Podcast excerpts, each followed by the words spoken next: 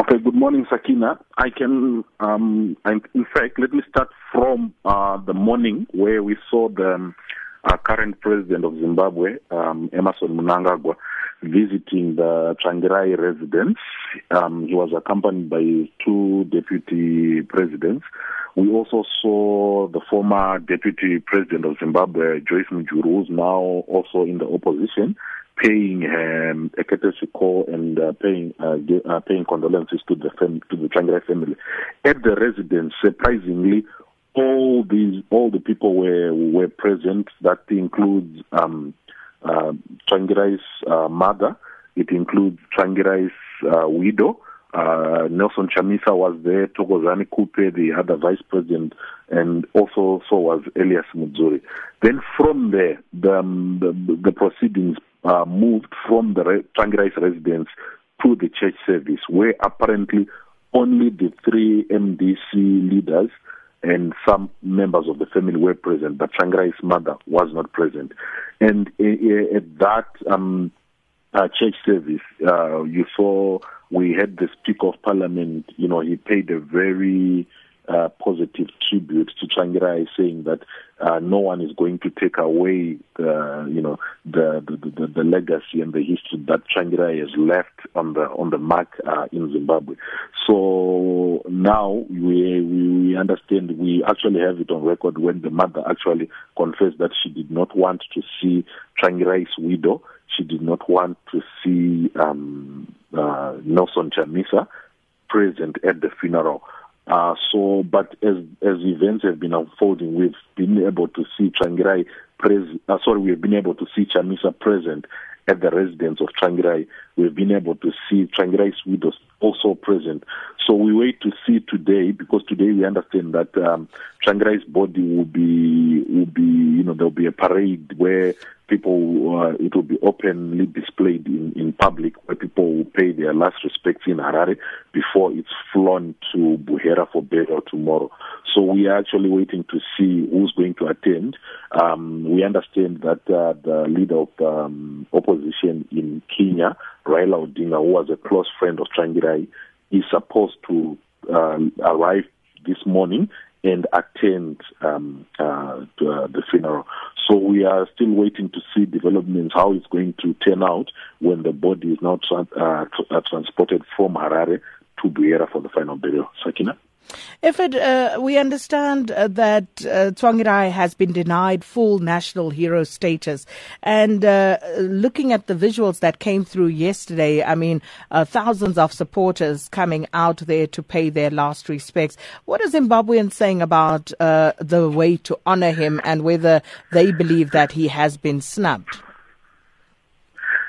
Uh, you see, uh, Sakina, it's very interesting because this is now a war between, it, I think it's a political uh, fight where uh, some of his supporters say that they failed to recognize uh, Tsvangirai while he was alive. They failed to recognize his hero status while he was alive.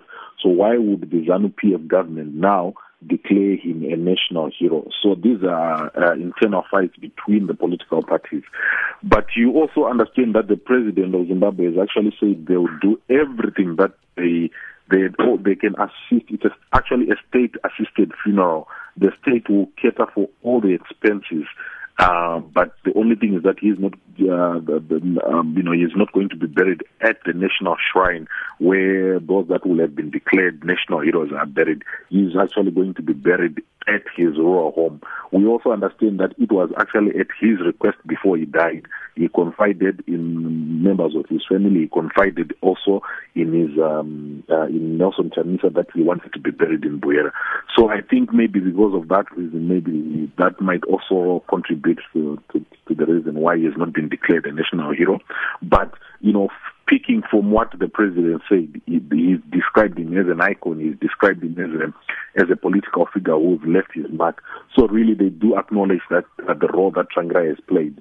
But um, I think it's a political decision as to him not being declared a national hero or him just being buried in his role in, in Buhera. And uh, of course, uh, we see the infighting in uh, the uh, MDC T. And given the way things are going right now, it's only a few months before the elections. Uh, is there anything holding them together, or you know, how is the party likely to approach these elections? Will they split further, or are they likely to unite? Uh, it's going to be interesting to see how events turn out, Sakina, because as we speak right now, um, the majority of the supporters, you know, we've been to two separate rallies where crowds have been gathering, and the name they've been calling um, for is Nelson Chamisa. He seems to have actually gotten the, the public vote, the public support. But you also have Thokozani Khupe fighting, saying, I am the, uh, the acting president. The constitution gives me the right to be the acting president. You also have the Secretary General, uh, uh, Douglas Mwonzora, who apparently made a statement that um, in his capacity as the Secretary General, he's going to make sure that the MDC has an extraordinary or conducts an extraordinary Congress by March, uh, which is like just like in like 30 or so days, because they also want to um, choose a candidate for the for the election. But yesterday, after he made that uh, statement, yesterday when he attended the rally where people were gathered at the party headquarters, he was booed to the extent that he could not even, you know, he, what, he, what, what message he was trying to convey, he could, uh, the, the crowd did not even want to listen. So really, we actually have these open fights playing out. We also understand that Thokozani Khupe has actually approached the courts and um, Nelson Chamisa was served with with court papers on um, on Friday uh, that uh, challenging his ascendancy to the MDC helm. So it's really very interesting. I think maybe after the funeral, after all these proceedings are done, we might actually get a clearer picture as to really what's happening politically with the party. But we we have seen a lot of. Um, um, a lot of contest, contestations happening in the public. We have seen a lot of, um, you know, um, people trying to wrestle for power uh, the, the, the camps are clearly defined who wants to do what and who's supporting who at the present moment. Second. Well, Ephet, thank you so much. We'll leave it there for uh, the time being. Ephet Musekiwa is our reporter speaking to us there from Harare in Zimbabwe.